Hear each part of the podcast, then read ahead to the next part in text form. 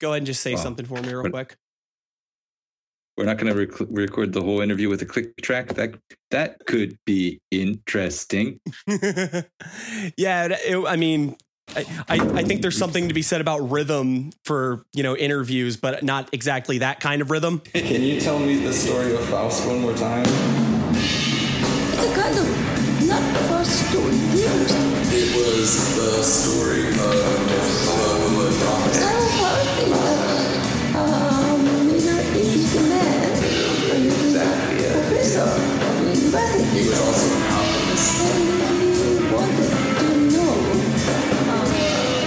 knowledge in the world. At the end, can't. possibly man with fever or drugs. The legend said that he made a deal with the devil for his powers.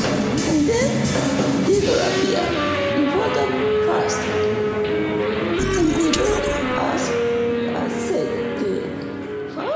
This is CMN.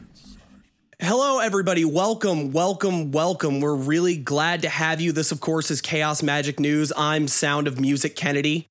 Um, we have an amazing guest today. Honestly, it's a honor and a privilege to have them.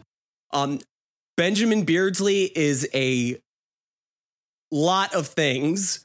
I mean, calling him a renaissance man in the occult world today is not an understatement either in the amount of things that he has done or in the fact that over the years, I think his work will be more and more relevant and more and more prevalent. Um, but in the most basic sense, Ben is an actor, a writer, a pundit, a teacher, a troll, a noob, and more than anything, a magician. Um, Ben has spent the vast majority of his time since I've known him in Tokyo, where he's been both writing, acting, and of course, being arguably and maybe not so inaccurately self described as the greatest chaos magician of his generation. Um, he is.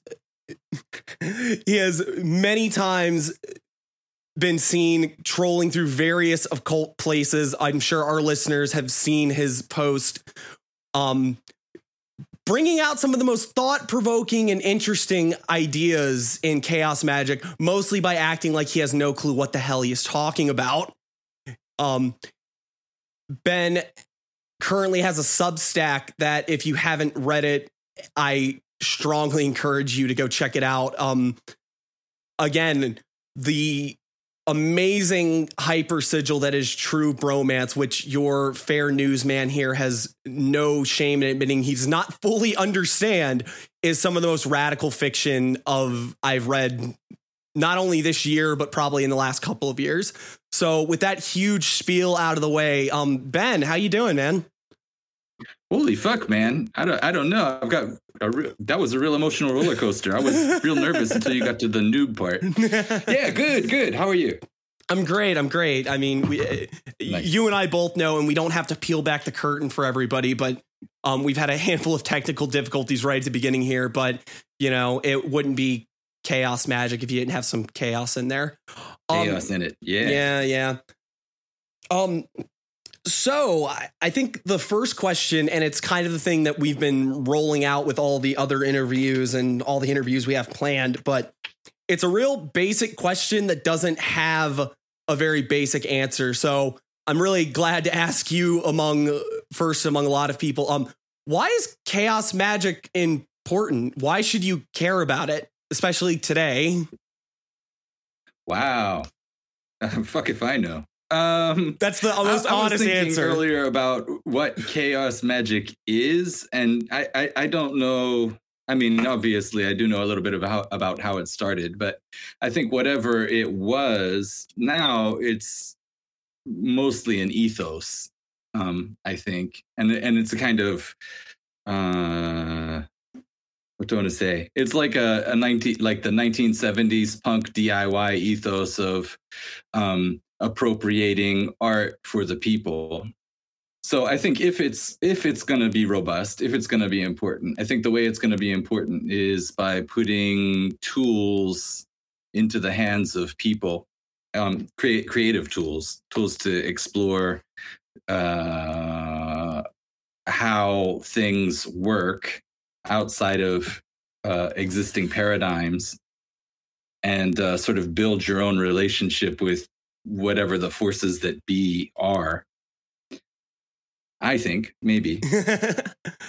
I mean, that I haven't gotten a better answer yet, so I'll go with it. Um, I think especially because you're, we both have writing in common here. I think one of the interesting parallels to what has happened with chaos magic today is really similar to what's happened with writing. Um, mm-hmm. in a in the most basic sense, I feel like especially a lot of a lot of modern writing aside from you know the commercialized young adult novel area but even some of that i suppose has really been about taking older ideas and repackaging them in a way that actually gets at something interesting you know i think the mm-hmm. the you know well and i guess even in you know like things like television today too one of the easiest routes to get someone interested in anything that you're working on is to just be like hey you remember you remember this this thing we did what if we did that different this time and I think chaos well, magic. I is, think iterations are a thing. Yeah. Yeah. Sorry. Yeah. No, you're good. Mm-hmm. You're good. I wasn't trying to cut you off, but I think um, mm. chaos magic today has really taken off in that you know, there's there's two basic ways that people go when you start doing magic now, right? You either mm-hmm. find a bunch of really old spells, or, you know, even if old is just like Crowley at this point, but, you know, older things, and you just try them out and see how they work. Or you just go like, you know, you just find how to do a sigil and just start going crazy with it, right? It's either you you're either trying to like find what has a purpose and what has a niche and how you can use it today or you just start trying to make up whatever the hell you can. But even when you're making things up nowadays it's like it, you'll be hard pressed to find someone that hasn't been like oh yeah you know this is a lot like you know spare or a lot like kenneth grant or you know peter carroll whoever you want to throw out there. Like it's pretty common but um one thing i wanted to ask you about especially you know, given that I kind of skimmed through True Bromance again before we were talking, um, as far as um how magic has informed your writing, like yeah. what's the what I mean? Yeah, I mean it's it's like a really obvious thing, right? It's like, oh yeah, this guy's a magic person writing, but um, what what actually got you to start focusing on writing as a magical practice? You think? Ooh, good one. Uh, let me take the long way to get to that because you said a bunch of things that I'd like to respond to. Go for way. it. Go for it. Um, so I yeah, uh, so you read True Bromance, which is the first iteration of a sort of fractal saga.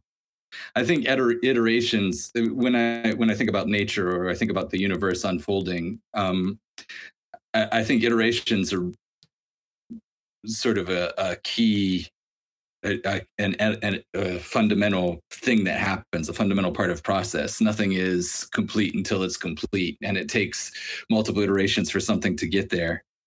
Um, so when we talk about chaos magic as like a, a, an iteration of magic, for example,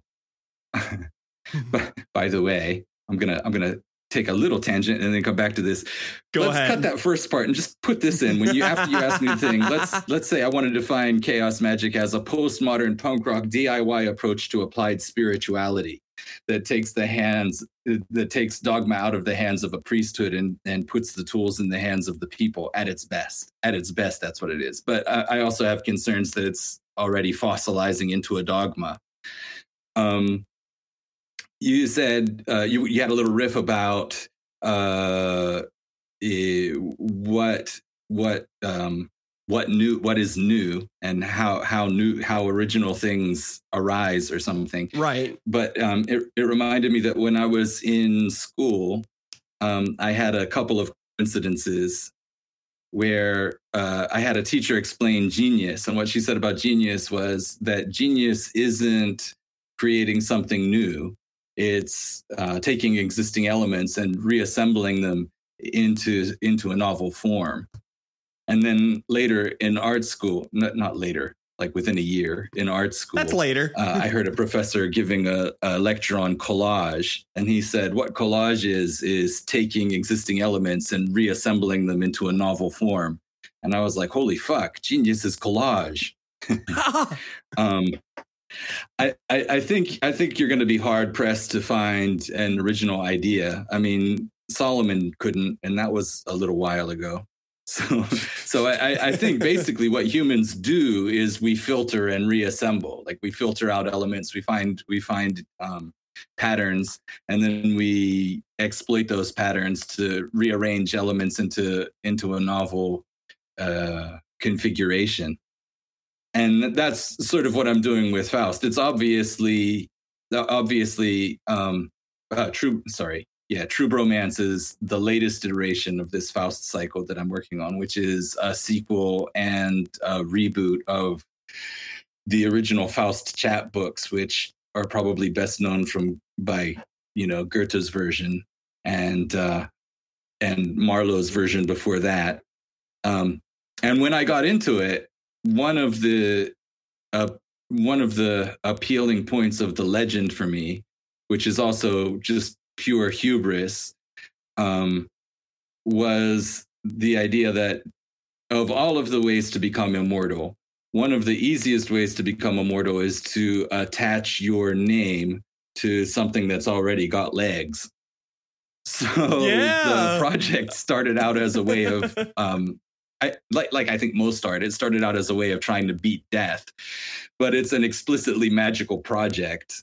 Um, and uh, when I started writing it, I thought it was going to be a very easy project. I thought I was going to spend uh, maybe about six weeks taking this story and making a two act, one man play out of it. And in the first act, I would be the philosopher exploring philosophy and talking about this deal he made with the devil. And in the second act, I tell the same story from the devil's perspective. But when I started to open up the story and look at what was inside of it, all of these um, weird treasures started to come out, and I started to have to learn like what is what is moral morality, what is mortality, what is magic, uh, what is philosophy, and uh, what is writing. And it became a, a big sprawling project that's still ongoing after 23 years. Yeah, I was gonna say, um, you know, the when when we first um, met, you were still doing various. You, I mean, you were working on the project, obviously, um, Oh, and yeah. it's you know, I, I didn't know if it was actually like.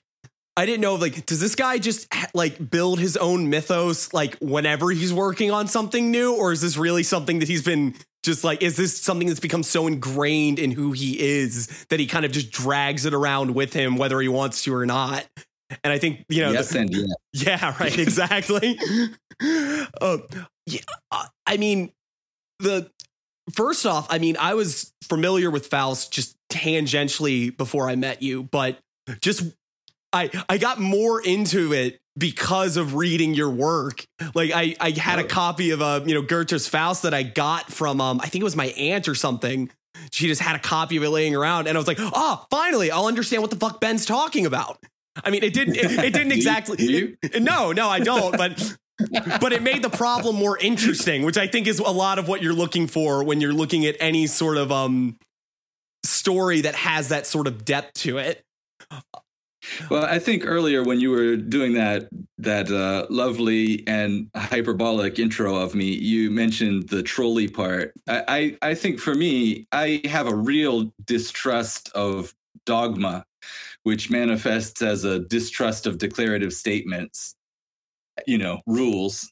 Um, and I would rather ask questions and be asked questions. I'd rather have questions than than answers personally because I don't think you learn anything from answers. I think the state of being open and and questioning sort of this radical agnostic position of what do I really know and how do I know it um, leaves you open for more learning than than having easy answers. And and I I don't think anybody really has answers to the big questions about life and beauty and and you know struggle and what it is and why. I don't I don't I don't and I don't know that answers are really relevant.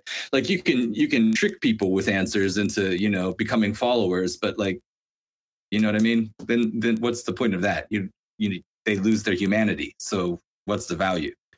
um having a nice cult with um women that bring you grapes i think is the the value in it but That you where Faust is going. yeah.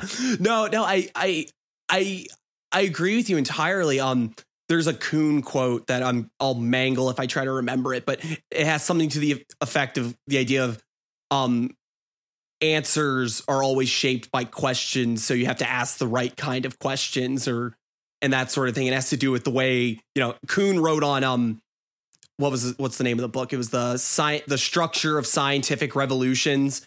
And Oh, he was I think he was the I don't know if he was the first guy to really get it out there. Paradigm shift. Yeah, exactly, exactly. Um, and um, crap, where was I going with that? Oh yeah, um, but and um, Cornel West always talked about Mm. you know the um the quest for truth. It's like you never reach Yeah. cat truth capital T. It's always you know Mhm. the the journey towards it, and I think the. I think mm-hmm. the the fur the you know I I can't remember. I'm sure someone smart said it but because I know I didn't come up with it but the you know the more I know you know the more I learn the less I know right? You know every Oh, time yeah. every you know I, I I've spent you know the last at least two and a half years really pouring into philosophy as a way to Mhm. try and understand magic better and all it's done to Oh, me yeah. is start going like you know philosophy is just kind of magic you know it's just really setting Yeah, up things It, it is. it is It It's- becomes the same thing. Yeah, yeah, yeah. yeah, I mean, you know, again, take five minutes reading Hegel and just not tell me that, like, oh, this guy's a big old wizard. He's just coming up with random fucking shit to come up that makes no sense until you start applying it, and then it makes everything make sense. You know, it's I think even if we go into classical Kabbalah, right? Like there's there's the philosophical, like literally, li- literally etymologically, the philosophical branch of Kabbalah, which is just searching for knowledge of, um, you know, the big whatever it is, and then there's the applied part, which is verboten, which is the magical part. right. Yeah. Um, there, there's a. I think. I think Marlowe, in his version of the Faust story, quoted, quoted. Was it Aristotle? I don't remember. I'm just going to say it's Aristotle because that sounds authoritative and it's good to have a name. yeah, obviously. Um, who said, "All I know is that I know nothing." But Yeah, then he had go. Faust add, and that burned my heart, and that that really informs my uh my quest with this story. I I really I, I really do. The more I unpack the uh, unpack what even knowledge is, the less certain I am of my fundamental assumptions about stuff. At least so far. at least so far. That's the, the ultimate underpinning of Ben's Beardsley. He's like, at least so far. But uh, um, yeah. uh, uh, kind of a, a question that trails elsewhere with this. Um, Mhm. you know faust is sort of a, a it, it's a classic tale both as a piece itself and with the sort of themes and structure that it has in the western world but you yourself have been Mhm. in tokyo for how long now a long time. right um it, it's it, it's um I, I guess my question is um is Yeah. how is um because i know you were you were an apprentice under a buddhist monk at one point and again you've been in oh yeah. You know you've been in the the far off exotic land of japan for so long now Yeah, it's yeah. like go ahead Th- that's two that's two separate things though. I was an apprentice under a Buddhist monk in New Jersey. oh nice. Full disclosure. And uh and and uh, I came to J- what I mean there, there are I'll tell a different story every time somebody asks basically, but my narrative about why I'm in Japan right now has to do with deconditioning. I have a weird relationship with language so that if people are talking behind me in a language that I understand, it's very easy for me to confuse their conversation with my thoughts. mm-hmm And at the time, as an actor, uh, I was annoyed by the uh, discongruity between what people would say and then the physical actions or gestures that they would do. It, so I was getting like a lot of noise to the signal, and I wanted to go to a place where I couldn't understand the verbal cues, so I would have to focus on the visual cues. Um, and uh, that was an interesting experiment. I came to a country where people are psychic by culture. wow. um, and have a have a uh, uh, sort of mechanism of politeness built into the culture that that involves not showing your feelings but on the other hand they also have a cultural mechanism of like trying to anticipate and understand other people's um intentions I mean, i don't know it makes sense. it's different from the from from the environment that i write in for sure Oh, definitely. Right, right. Um you know, um I can't even remember who it was. I think it was um Guattari made the comment about how he thought that the Japanese psyche was impossible to penetrate with psychoanalysis. And I always think that's a yeah.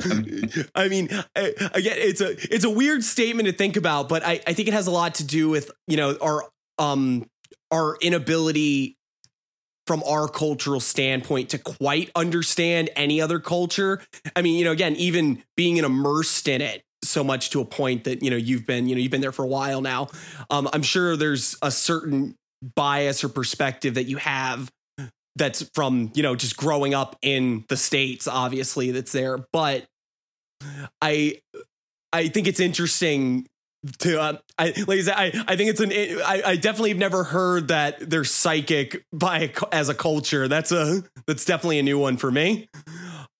Well, I, I think that there was a there there was um uh, uh, there was a kind of clear cultural divergence. Like, I, but I don't know. Like, if we compare ancient Greece and ancient China, Mhm. um, there there in Greece, uh, dialectic emerged as a way of trying to get to fundamental issues. And there's this idea of focusing on elements, right? Like uh, atomic elements. What's the most basic unit of this thing?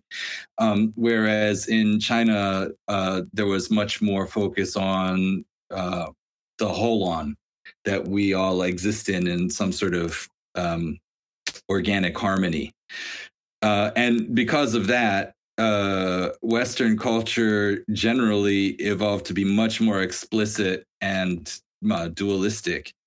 Um, whereas uh, in Japanese culture, it's much the atmosphere and harmony are much more important than than you know ego is for us.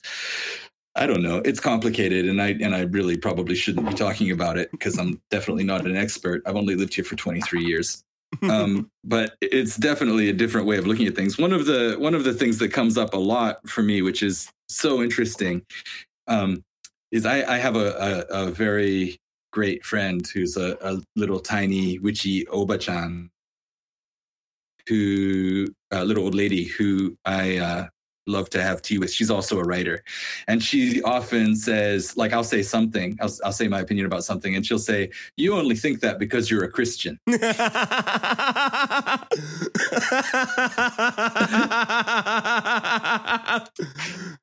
oh man, yeah, I love that. That's usually my reaction, which just bemuses her. Um, but yeah, I don't know. It's, it's I, I didn't have gotta- Christian gotta- in my got- list of got some different, qualifications um, for you earlier. oh Yeah. man. Oh wow. Um I I remember you and I were having a discussion I from one of Mm. your posts about um Mhm. what are they called uh, the Darumas and um, we were discussing yeah. how like that you're like if you know for for our perspective we look at that and that's like entirely like a weird superstitious or even a magical kind of ritual and for Right. them it's just like a thing you do it's you know like it's a thing you do. yeah it's just you just do a Yeah. thing It's it's still a ritual. It's still magical, but they would never say it's a magical ritual. I don't think. I don't think. I right don't think. I mean, we have a, we have a couple things here, you know, in the states that we do. You know, people knock on wood and such, but I think we're a lot Sure. more clear about that being like, uh, you know, we all actively, oh yeah, it's a superstition, but I just do it. Well, the other thing about the superstitious element is that, like, I think for Western people, Daruma is like a good luck doll, right? But it, Mhm. it's the it's the um the mechanism of the doll is the mechanism that made Weebles work, where like you knock it over and then it's weighted on the bottom, so it just rolls back up. And the and the um the I, I, I uh what is it the say, the saying that goes with that is like fall down seven times get up eight or something All right. and it's more of a symbol of resilience and and perseverance than it is like some kind of external force that's going to do anything for you i think Right, right, right. I can get that. Um well, there's a really simple way to uh bridge back into magic there, so let's do it. Um let's do it how again as someone that tends to have this um very heavily, you know, model agnosticism sort of thing going on. oh yeah Um how much you know, I mean, again, uh, giving getting you to give me a straight answer on this is one thing, but yeah um the intersection of magic as Yeah. actual you know force being exerted into the universe and then just placebo affecting yourself to success is a really Yeah, thin yeah. line. And yeah. I i'm i'm always interested by it because i think a lot of people um as far as their practices concerned or when they talk about it they'll say that Yeah. they don't have a stance on it. But i think a lot of people fall one way or the other pretty hard. In fact i can think of like Uh, go yeah. ahead go ahead no i'm sorry sorry well i was gonna say I, I was gonna, i can think of offhanded like three people i know that are incredibly hard up on like oh yeah no these there are spirits in this house right now oh, yeah. and then I can think about Oh, four yeah, yeah. more of them that are like, you know, I Yeah. don't know. I just I sage my house because it it makes me feel good, so that's all that really yeah matters. yeah yeah Um, yeah yeah yeah as far as um your experience doing Oh, yeah. magic, like Yeah. how how Yeah. how radically do you shift back and forth from those two positions? Do you think?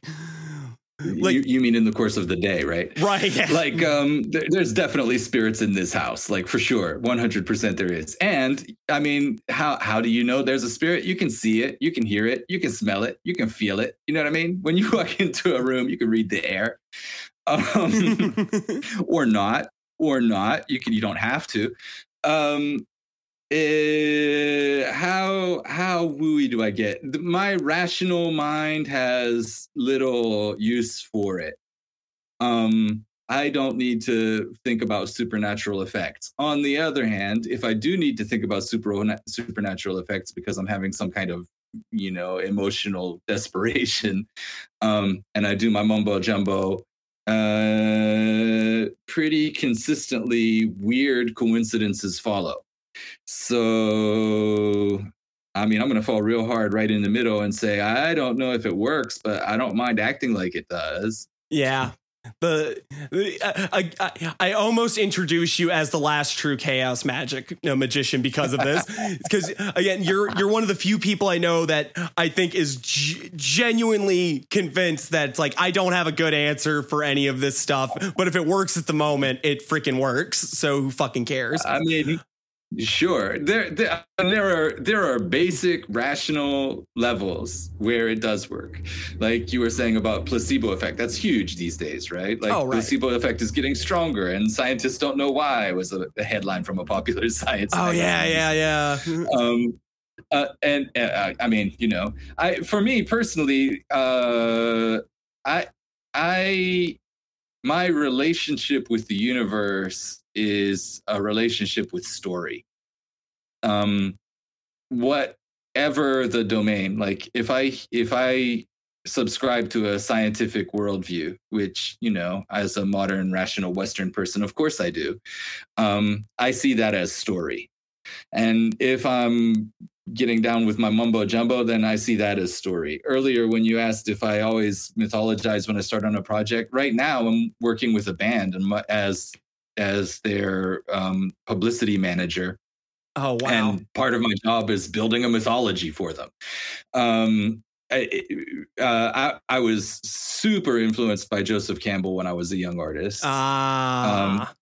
and and before I got into Campbell, I was into Jung, and the reason I was into Jung was as a blueprint to the elements that I'm manipulating as an artist, right? Mm-hmm. I, I needed a model for what I'm doing. So I don't make, I can't make claims to truth. I really, it, uh, that's just weird to me. But um, what I am comfortable saying is that when I relate to the world, I'm relating to stories, and I'll change a narrative to suit my purposes, like people do, consciously or not. Oh, Uh, definitely. so, so when I need it, when I need to be, when I need to be superstitious, I can be as superstitious as anybody. And but if I'm going to talk to somebody about it, if somebody comes at me with a whole bunch of woo and spirits and waha, then then my question is always like, how do you know? yeah. How do yeah. you know? Like I understand that's your worldview. That's cool. That's fine. People have worldviews. Please uh, don't try to make me understand that your worldview is the one correct and true worldview because that's not going to stick. Yeah, it's it's it's definitely not going to work. Um, I the the one thing that really attracted me to chaos magic, especially because um I got into chaos magic from Thelema, right?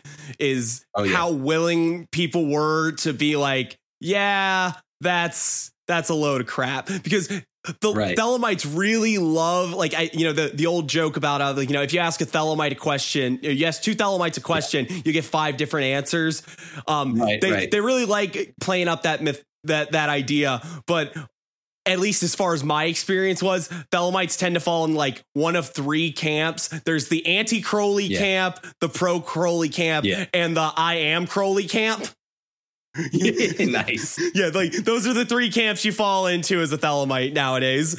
Um, I mean, every, everybody that's a Thelemite for six months is suddenly the reincarnation of Aleister Crowley. oh yeah, that's why I, I've been telling everybody I'm just the in, I'm the reincarnation of Victor Neuburg, and this is my sad fate to just constantly meet Nice. every Aleister Crowley reincarnation.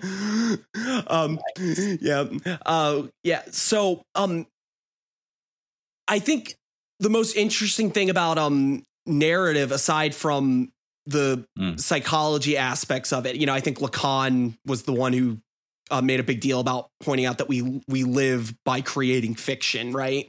And you know, Mhm. not necessarily in the sense of fiction being false, but fiction being narrative.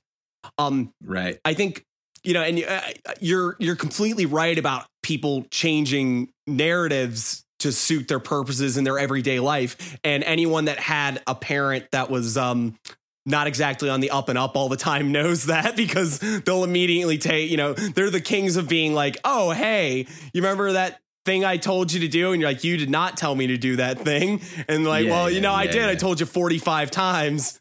Now you're grounded." But and I. I think you know, eh, part of it is the um the unreliability of memory, right? You know, and That's hilarious. I was just making a note of that. I just wrote memory is unreliable. Yeah, Yeah. exactly. I mean, I- do you and- and remember people writing rewrite memories all the time? I, I think it's hilarious. Like one of the one of the uh, fun games I have with my best friend is we reconstruct memories of uh, events that we've um, experienced, and it's uh, often very instructive to me. Like between the two of us, we can put together a sequence and and recall events, and there's always hyperbole.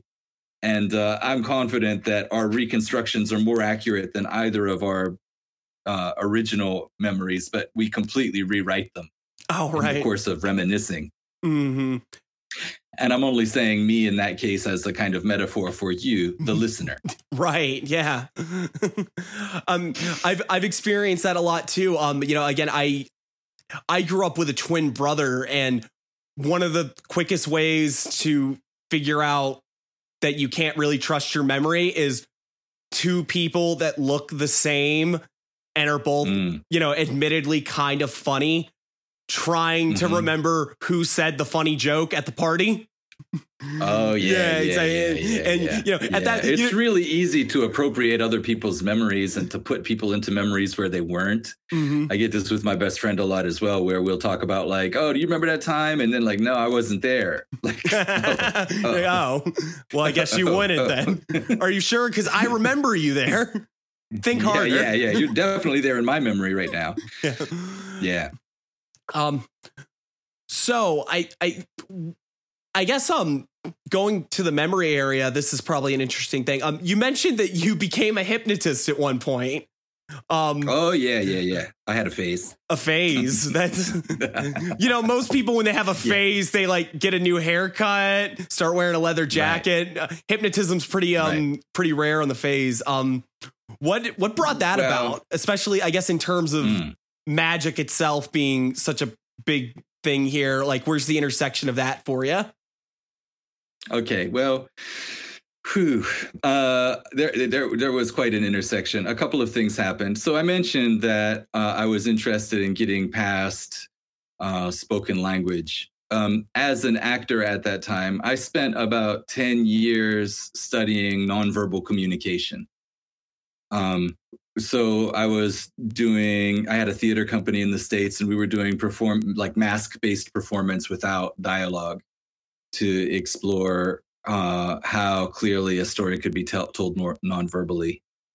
Um, and then after I did that for a while, I thought like, okay, I, am kind of interested in understanding how words work now.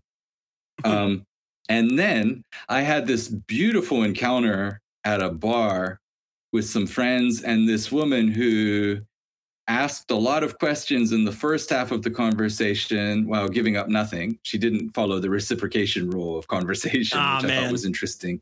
And then she just like crucified and dissected me in the second half of the conversation. And it was such a brutal experience um, that I had to spend three years alone in a room.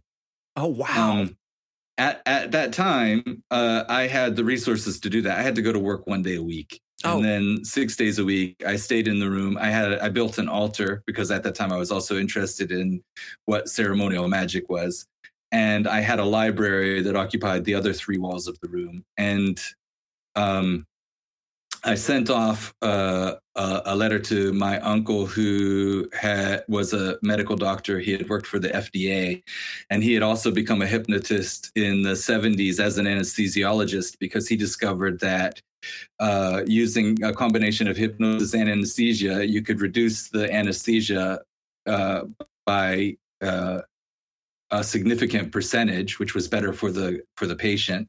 And you could do things like ask them to control their bleeding or their heart rate and they would be able to do that. So that was a useful tool for him. So he had uh, a bunch of books uh, on his bookshelf uh, that he wasn't using anymore that he sent to me. So i got a case of books about clinical hypnotherapy. Um, and i just studied Milton Erickson. And then I got into NLP as a, a way of understanding how the humans spoke. Like uh, ah, right. starting starting with first generation NLP, and then I got to watch how that evolved and transformed into, you know, the political discourse and and uh, public relations fiasco that it is today. Um, which was all interesting. But I but I spent oh, oh also in that book in that box in that fateful box of books there was also a slim volume that was uh, something like a history of modern Western conscious modern Western masculine consciousness in three stories. And the first story was Don Quixote, where um, the uh, where the unconscious projects it's dragons and demons out onto the world but it's not a, not really an issue because you can still take effective action. You can go you can go slay that windmill or whatever. You can go slay right, yeah. or whatever. You know you, you just act on your hallucinations. And then the second stage of uh, modern masculine consciousness he he assigned to hamlet which is the modern state of indecision where you're torn between what your unconscious drives are and what you consciously feel like you should be doing and and you get that kind of par- paralysis. And I thought, like, I've got the Hamlets. and this uh, th- this guy's solution to that was uh, Goethe's Faust, where you project your shadow out into the world, and then you literally deal with your demon. Oh wow! Um, and I thought, like, this is cool. I'll, I'll do. I'll have me some of that then. and, um, so when I said it was a phase, it's an ongoing phase. I relate to communication as hypnosis now. Wow, that's amazing. As for the connection between hypnosis and magic, I don't understand the difference. Traditionally there wasn't a difference. The difference is just this modern mania for categorization, right? oh, definitely. Right. Okay. you know uh, uh, so they both for me they both interact with reality on the level of narrative and symbol Definitely. Definitely the easiest way to put it there. Um, I just have to ask before we go anywhere else with that. You you gave us two Yeah. of the stories. Did you just not? Did you get to the Faust part in the Hamlet and just be like, you know, I, I think I'm good here. Just leave the book. What was the Oh, third right. story? you know yeah the, no the third one was hamlet so the first Oh. one was don quixote the second one was hamlet oh sorry the third one was faust oh, okay, gotcha, gotcha, Faust. gotcha. So, I'm so just when I sure. read the Faust bit, I was like, "Oh yeah, yeah, yeah, yeah. Let me do that. Let me do some shadow work real quick. I'll just spend Ah, six yeah. weeks on shadow work, and that'll be done. And then I'll have resolved all my issues, and life will be smooth sailing from now on. I'm gonna individuate. I'll be fine. Everything will be good. I'll be fine. exactly. Uh, Still individuating 23 years later. I mean, you know, there there's worse things to be doing. We I'm sure we all know plenty of people that are, you know, still just fighting with their shadow on the daily and don't even realize it. There's a lot of people who aren't fighting with their shadow on the daily and don't realize it. Well, Um, yeah. I, I I think in discourse there's a there's a funny thing where people often use talking points in lieu of thought and they really believe that they have an opinion Mm, yeah.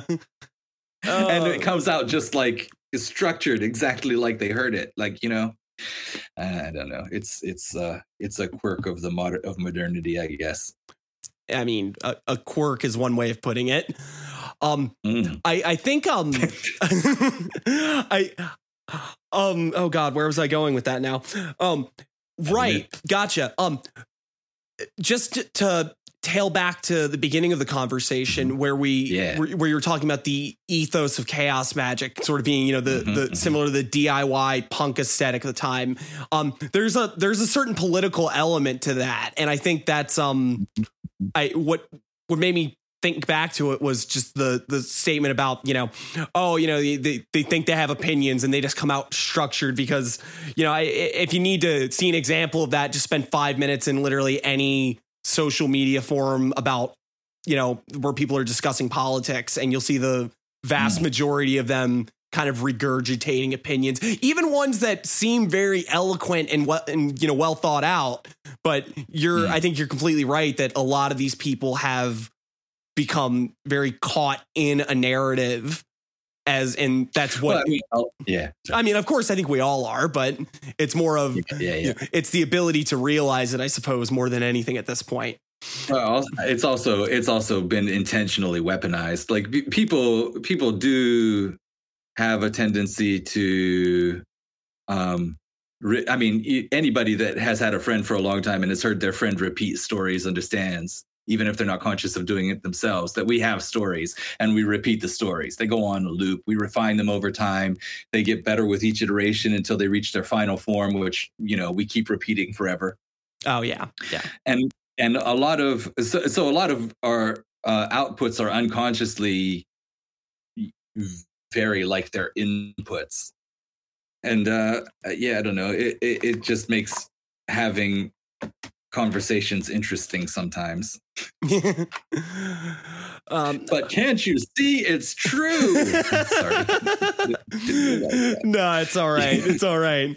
Um, I, I what what I'm curious about more than anything is if if we look at magic today as something to be reappropriated back to you know the normal normal people or you know maybe not normal but you know people. Yeah yeah. You know everyday The people, the people. Yeah. Um the what people. if is there do you think there's any sort of danger in the area of like what people will do with magic more than anything?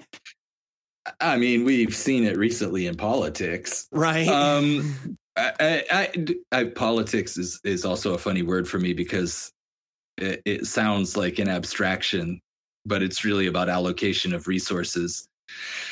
Yeah. Um i i yeah i uh do i i uh, i mean faust is a morality tale right? Like when the the first the first iteration of faust was a um chapbook in the early days of the printing press. It was a, a forbidden book, and um, the story was uh, and and it was scandalous, right? It was shocking. People people were just being allowed to read, and of course, what they were allowed to read was the Bible and sanctioned commentary on the Bible. Right. So this sensational story of a rule breaker who makes a deal with the devil became a smash hit. You know, Yeah, first anti-hero kind of thing, right? it's a, it, the devil's always a charismatic character.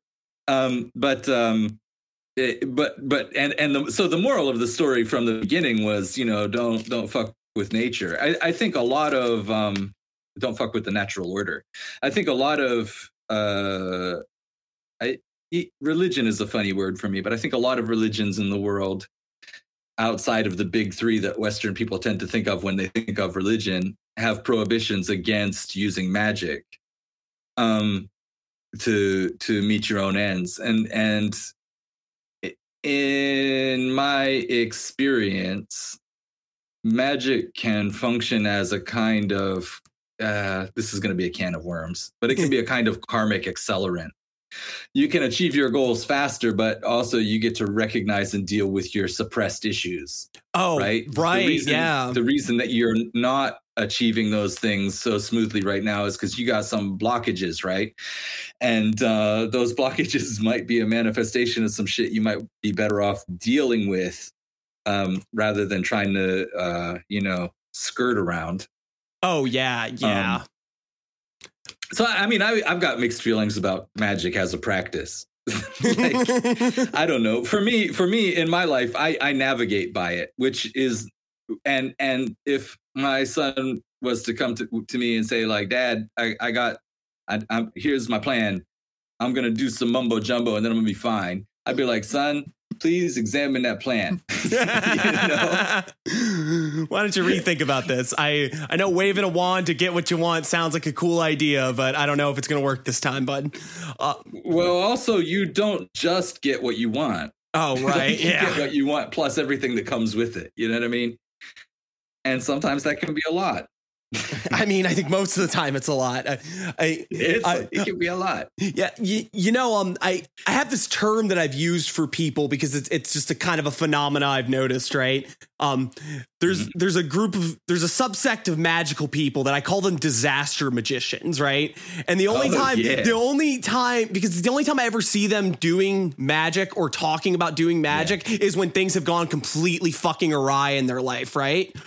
And Well, no atheists in a right? Right. Yeah. Exactly. Yeah. But you know, and but these are people that, as as far as like, you know, you know, again, they're they're in all the groups. They're in, you know, they're they'll talk magic Mhm. with you and stuff. But the only time I ever see them actually doing anything is always like, Yeah. hey, my rent is due in three days, so I'm gonna call up. Uh, Abracadabra. yeah, exactly. And I I, Yeah. I I always felt like that was like the the biggest kind of uh tell for one of the one of the bigger issues of being a magician is that if you you spend your time you know learning how to you know uh, ostensibly make things happen you can get really complacent very quickly and think that like you Oh, know yeah. uh, you know everything you know uh, it's fine none of my problems in, internally or you know none of the material issues of my life are going to matter because i can just magic myself out of it if it really gets bad enough right Oh yeah, yeah, yeah, yeah. I know a smuggler once, a Nepalese smuggler who was talking about people's relationship with Ganesh, and he said, "Yeah, the the time to pray to Ganesh is when you're in a cell on the border in the mountains, and the police are going through your bags." oh man oh i love that oh god uh, you know ganesh chaturthi was earlier um this month or last month because it's the first now but you know um so Right. it's it's i always love that because um you know it's it's one of those things um you know i i never really even uh, some guru at some in some video told me d- d- um essentially like you know Ch- uh, Chaturthi you know Ganesha come down and you know, we all celebrate. Everyone has a great time. And then at the end of it we put Ganesh in the water and then no one think about Ganesh no more. And I was always like Yeah, yeah, man yeah, like that's uh that's kind of jacked up if you think about it. Like you know. Well, it's a weird relationship. yeah it's definitely different. Um yeah. I don't, know. My my uh, my kid's mom is mad at him because he only ever calls her when he wants money. So I guess it's like that. oh man um I'll, I'll tell a little bit too much about myself here, I guess, but um, I remember one of my formative experiences with religion being like when I was real young and my girlfriend broke up Yeah. with me and I was having a terrible time in life. And I remember praying to God and then having the realization as I was praying to God, like, you're really coming to the most vital, fundamental force and being in the universe and being like, my girlfriend left me. I'm sad. Could you please fix it? and it's like, maybe that's not how you need to approach it. Like, you know, especially considering that I was like an, I was, uh, you know, again, I was for all intents and purposes, I was an atheist at the time. I would argue about religion with Right. people and stuff. And then it's like, ah, things are Yeah. bad. Come on, God, help me out, buddy. Please, I'm sorry. Well, I- yeah. I mean, this is a. I mean, this is really a theme for me. Like, um, it, it relates to the hypnosis thing.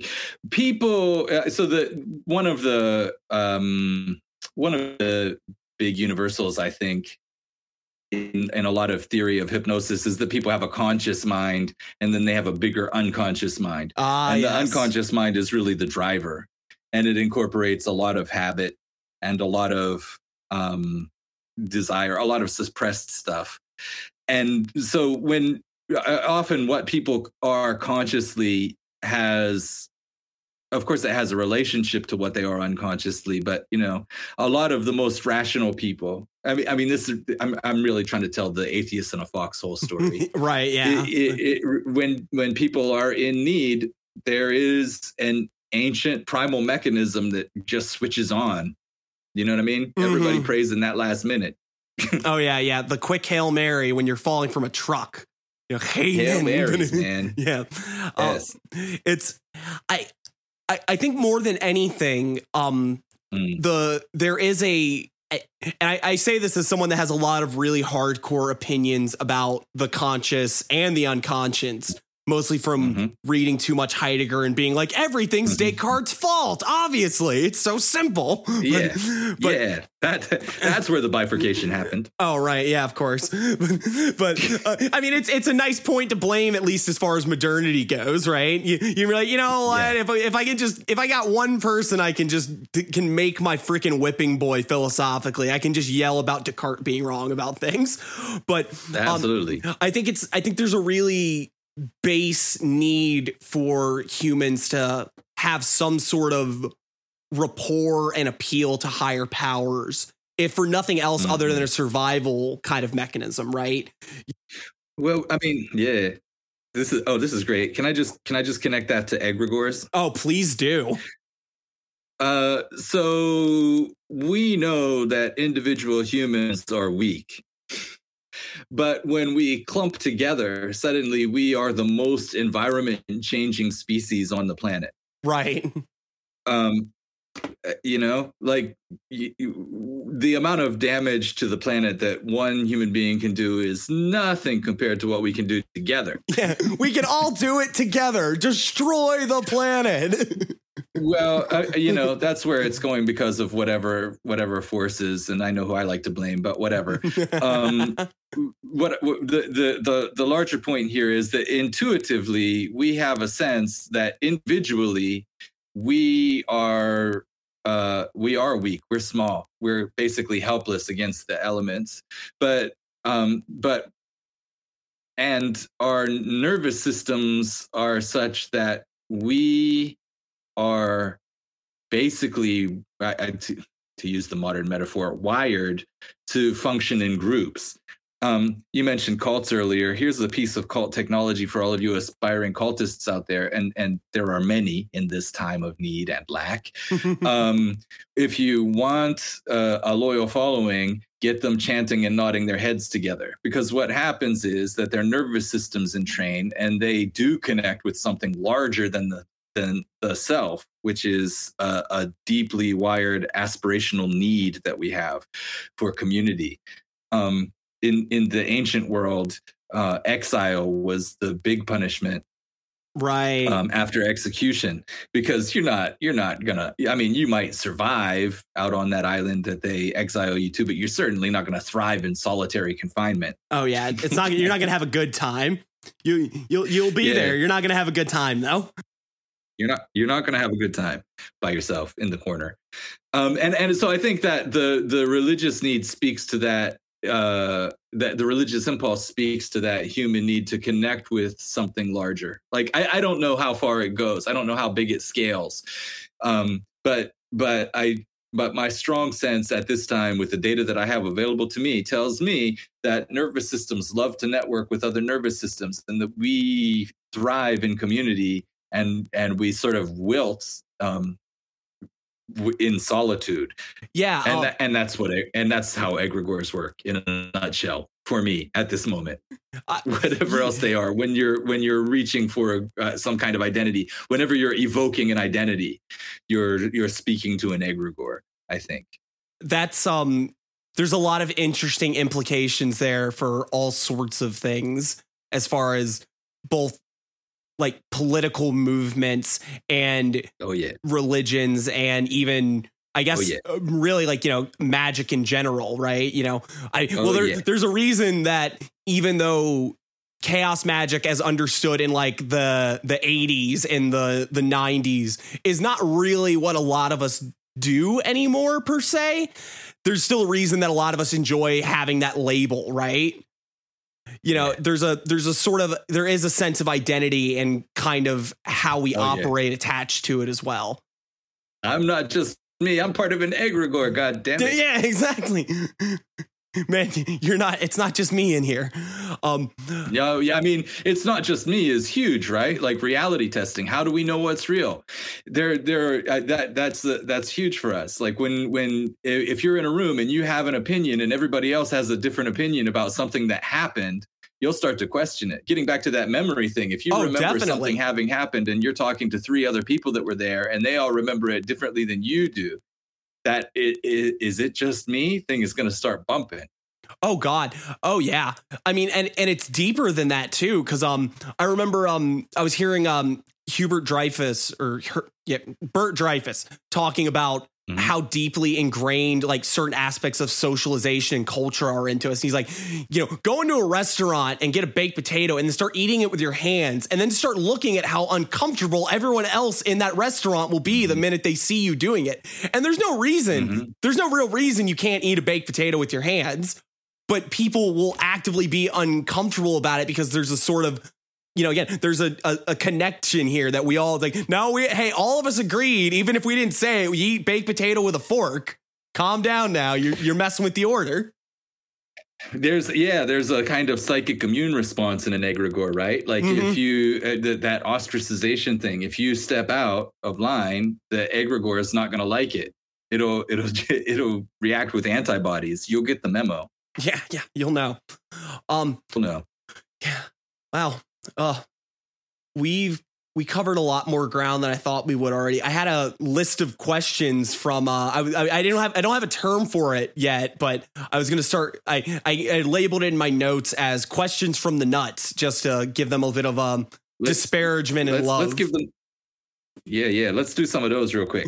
yeah, um What well, got? I was gonna say we covered um we covered a lot of them. Um, I think the one Cool, that we didn't get to was um from uh, Yeah. uh you you did touch on it briefly, but I think I want to ask more than anything like what really inspired you to do the new questioning thing the first time? Like what made oh, you Zen what- Buddhism, man. Oh yeah, of course, of course. I knew it. I was like, watch, he's gonna talk about expedient teaching, isn't he? I mean, you know, Zen and Socrates. Uh yeah, yeah. I gotta go find the meme. Yeah, I of- mean, I, I mean, I can, I can say my opinions, but what the fuck is that? You know what I mean? Like, I got opinions, you got opinions, everybody got opinions. yeah. you know, well, and I mean, old- like you said, I. I think um, if if you again, if you want to have a conversation with somebody, you don't tell them what you think. Yeah. You you start asking them what they think, and then you pick at it. And that's where you'll get any more of the fruitful conversation than anything. Because there- if you just well, say, is- "Well, this is what I yeah, think, and this is I'm- what you I- think," Mm. Go ahead, go ahead. I'm, I'm definitely more interested in exploring than I am about than in in reinforcing my opinions and and enforcing my opinions and forcing my opinions upon other people. I fucking hate proselytization. Probably childhood baggage, but also you know being the child of colonialism, it's it's a little loaded for me. Oh, right, yeah, it's it's a little hard not to. Um, you know, eh, but I mean, I guess we can at least, you know, take solace in the fact that we actively notice it at this point. I, I've said that twice now, but I think, you know, hey, we notice things are kind of wrong here. That's at least a step in the right direction, hopefully. I mean, consciousness definitely has its uses. yeah. it, it's more, it's for more than picking berries, folks. Just remember that. Although it's definitely useful in picking berries. You don't want to pick those ones over there. You want to pick the good ones that Yeah. you can eat and not have stomach cramps and die. um Oh, okay. Well, here's here's one we didn't Yeah. get to. Um, someone wanted right. to ask about what's your personal beliefs about um the afterlife. oh yeah, yeah, that's a good one. Yeah, I think that's a good magic eh, eh, question, right? Uh, I, I mean, okay. So first of all, I'm going to preface this by saying agnostic AF. Um, the thing that informs my current beliefs about I, I have a need at the moment. I have an emotional need to believe in an afterlife.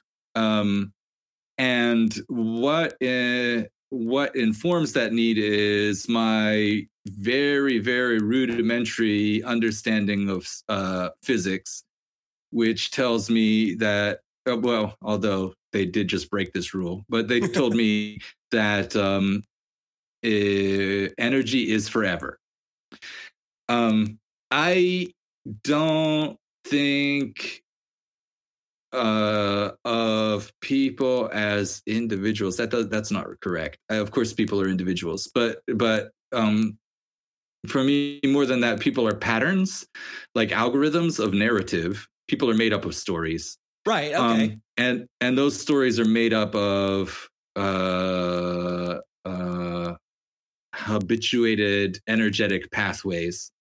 I mean, it, it- on a on a fractal scale, right? So the easy way to see it is, I mean, you can see it in people's routines or or, or in their lack of routines, but you can also see it in brain structure, um, in preferences, and uh, so I think this idea, this Egyptian idea that um, parts of your soul shear away. I guess it's also a, a Buddhist idea that parts of your soul, what, whatever, your the gestalt of you, shear away at different points. Like I, I think we can see that happening naturally. Like you know, when when you're three years old and and big chunks of your interconnected brains stop being connected because you don't need those connections anymore. You become a different person. You start being able to form memories. And then later you know you, your brain goes through different stages where different things happen. And then in in uh, I guess there's a uh, an esoteric Hindu idea that you have different stages of life that reflect that, and eventually you want to retire as your senses start to withdraw from the world. Um, I, I think I think we lose. So you so when you die, obviously you lose your your physical ability to interact with and manipulate the world, the physical, the material world. Right. Um, but patterns patterns live on. Earlier, I talked about uh, Faust and immortality. So um, there's a, a, a, a Viking idea. It's not just a Viking idea. There's there's an old idea that uh, you live for as long as you are remembered in story or something. Oh, right. Yeah. Um, and, and and that you is funny. Like we we we often talk about like, can you separate the art from the artist, right? Can you separate the Crowley from the Crowleyism or whatever? Yeah. Yeah. Yeah. Um, and and it's difficult because if we talk about an artist, we use that that that reference. Like I don't like them, meaning I don't like their work. I don't like the part of them that that exists in my head now, right? Right. Or if it's, you know, someone that's maybe, you know, has some problematic aspects and like, oh, like I really like their work. They're a piece of shit or whatever. Yeah. But know- making that separation is challenging, right? Oh yeah, yeah. It's you know, but you know, well, like, and it's it's a mixed bag. It's like you know, again, of course, the the easiest answer to that kind of just turns into like, well, people just use it in whichever way works for them at the moment, which is you know, again, back to just shifting narratives. But um, yeah, I think you know, m- more than anything, the. The, I think the quest for some sort of immortality or the belief in an afterlife is probably the one of the biggest driving forces of art. And Yeah. yeah, it's like it's. Yeah. I mean, it's it's you know, Yeah. like you said, it's it's you know, it's like everyone. You know, I mean, when you musicians, everyone wants to just make the song that's going to be sung forever. And you know, Right. it's like you know, whether or not it's an active decision of like, oh yeah, if I make this song, people are going to remember me forever, or if it's just the idea of like, well, something I do is going to last. Well, I mean, it, it- it's like graffiti tagging, right? Like, I think the the the reason to tag is so that you can have a little piece of immortality. The same the same reason that Egyptians would erase a leader that they didn't like from all of the monuments. Yeah, yeah. Yeah, you you no longer and and why I won't say some people's names. Oh yeah, yeah. um I, I yeah so I, I so i don't know. There so my, my feelings about afterlife are complex. I, as far as like an experiential sub, a subjective experiential afterlife for the person who's after living i i don't know that we need that. Like, right. where are you when you're in the deep dreamless sleep? You know what i mean? Like, I'm in my it- bed usually, but yeah. Well ideally. Yeah, ideally, ideally oh god. Okay. Um all right. One more question from the the peanut gallery here. Um are there any magical or spiritual practices you regret actually spending any time on? Oh yeah. Definitely. Oh yeah? Anything specific spring to mind on it? Uh, oh yeah. Definitely. Very specific. Oh god Why would I publicize it? oh man, okay, okay. I, all right. I mean, fair, fair point. Fair point. I don't, I don't talk Uh, about, I, don't talk about my say- Devo okay, face. So I, when I was going through my fuck around and find out phase, when I was going through it, I like putting it in the past tense because it sounds like I'm beyond that now. Um, yeah, I uh, I dabbled in some shit. I have a I, I've been very blessed to have an occult mentor who is I, I mean he's he's my he's my friend, but he's also um, a very well respected uh, occultist whose day job is being a professor in an unrelated field. Um, and when I told him that I was going to start dabbling in this particular branch of the occult, he was like, hmm, I don't know if I would do that.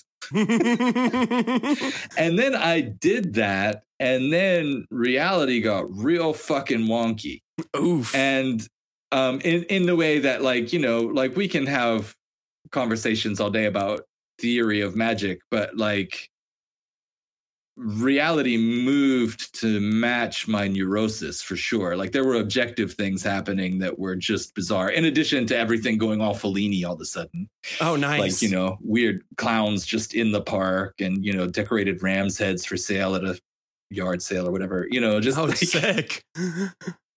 yeah I- I feel like you have to uh, share 'cause our listeners are gonna wanna man, go do this. I would say like i don't i don't believe in magic which was which was not adequate protection for me at that time. Ah, yeah. so be careful out there kids. I mean, I think every every person that's doing magic has to have at least one experience of being like, ah, shit, fuck, yeah. I want reality to go away, but it's not going away. Fuck, what do I do? i mean yeah. Also saki wrote the monkey's paw right? And everybody read the monkey's paw and they were like oh that's hilarious and everybody wants a monkey's paw you know? Yeah, So, exactly. good luck uh, good luck reinventing that wheel yeah, have fun with it. You know, have fun have fun. or whatever you need to have out of it yeah Yeah, you'll, you, you'll. I mean, you know, you might as well have fun. You you won't have much of other options by the end of it. But um, I mean, you know, if you can get to the point where you can laugh at the absurdity, at least there's that. yeah, at least you have that. Well, I mean, honestly, I think I guess here's a good place to end it. Right? You know, as good as any. we end whereas we Cool, cool. where we begin. So, um, really, thanks for coming on. I, you know, this is probably one of the best conversations I've had in a minute, even if it was kind of all over the place. But you know, uh, it fits the theme of tonight for me at least. So, um, Nice. with- Chaos. yeah. With that being said, um, you have anything you want to plug or anything you want to say to all the people listening? I will, yeah. Uh, good luck and Godspeed with your work. Big W work. Um, if you are so inclined, please check out the Beardsley Randomizer on Substack. Uh, that's that's where I'm uh, putting. I, that's where Faust is evolving. Uh, eventually, there's probably going to be a book in it. Um, but for now, you can see it in bite-sized episodes. Uh, feel free to interact if you would like to see more of something over there or don't understand what the fuck is going on. Let me know. I'll be sure to um, note it, even if I don't clarify anything. yeah, uh, everyone check it out, please. Again, it is it is some of the best writing I've ha- had the pleasure of being able to read over. At least, again, I mean, a, a good chunk of my year was spent having kind of settled into the new place that I moved, and one of the the strangest pleasures I got was at least looking in my inbox and being like, "Oh shit, Beardsley wrote something else." At least I have something to do this morning. So, Wow, that's sweet. Okay. um, well, with that being said, I'll get back on that because it's been a little bit fallow for a moment because I've been busy with other stuff. But Well- I did just recently start to relaunch it and I will get more regular with it. Um, I, I have a little, I, I'm a little bit uh, challenged um, with this thing right now because uh, I live in Japan, which makes it difficult for me to receive e- money easily from the United States. On the other hand, I that's where my audience is. Well, the United States and Europe. That's where and and sorry, fuck, cut all of that. The English speaking world is where people read and understand my shit, and it's got no relevance or traction over here at all. So it would be nice to be able to, you know, um, receive a cup of coffee for a story or something. But uh, yeah, I'm I'm looking for a workaround. If anybody has good ideas about that, please, Yeah. uh, reach out. Well, I, I gave you my option where, you know, just become a VTuber, but, you know, I don't know how well your work will translate to that. Uh, I, I mean, people have also asked if there's going to be an audio component at least, and um, yeah, it, it's possible. But uh, yeah, it it really is an issue. Like Patreon doesn't work with receiving money outside of the country. ah, there's jeez. there's no real easy, um, you, you know. Japan's really good at being very detail oriented and meticulous to an extraordinarily anal retentive degree when when necessary. Oy. So uh Aw, yeah, man. so I'm working through it. But Yeah. uh material definitely- conditions fucking us again. But yeah. well, tell you what, if whenever you do find a workaround for it, I will not only throw it Mhm. into this for people to look at and then they can be like, "Hey, Beardsley found a workaround, so go give him some money." But I'll have you back on and we'll we'll just talk about like, "Well, here's why you need to give Ben money." all right. Yeah, let's talk about why you need to give this is a, that's always a weird one for me too cuz cuz basically money is not my big driver.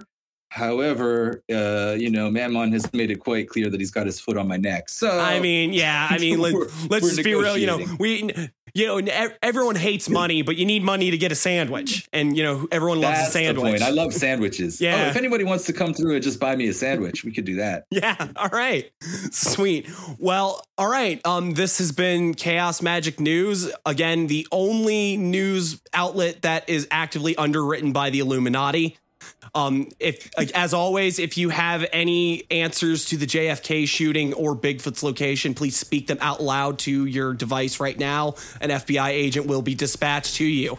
You can check us out on Facebook and Instagram at Chaos Magick News. You can also check us out on Twitter at Chaos Magick News. And other than that, um, Ben, you want the last word? I will take the last word. Thank you so much. It was lovely. Yes, thank you. And again, big thanks to all the listeners and thanks to Ben. We really appreciate you. We will see you next time. PhD. I know this is gonna be a little weird. Yes, that's right. I'm the I'm so Most have been suspecting this, but I know this is going to be a part of that. Of an imagination. I'm the writer who's imagining you. Oh God! Now we have the nice little um, ending issue because my mouse turned itself off somehow. So now I gotta freaking end the fucking call. And that's fine. I will give all of them this just so they can marvel at the amount of chaos that happened tonight. Can't doubt about how to happen. All right. it was a lovely. It was lovely, man. Thank you so much. I'm pretty shy. Watch your screen, sir. Sincerely.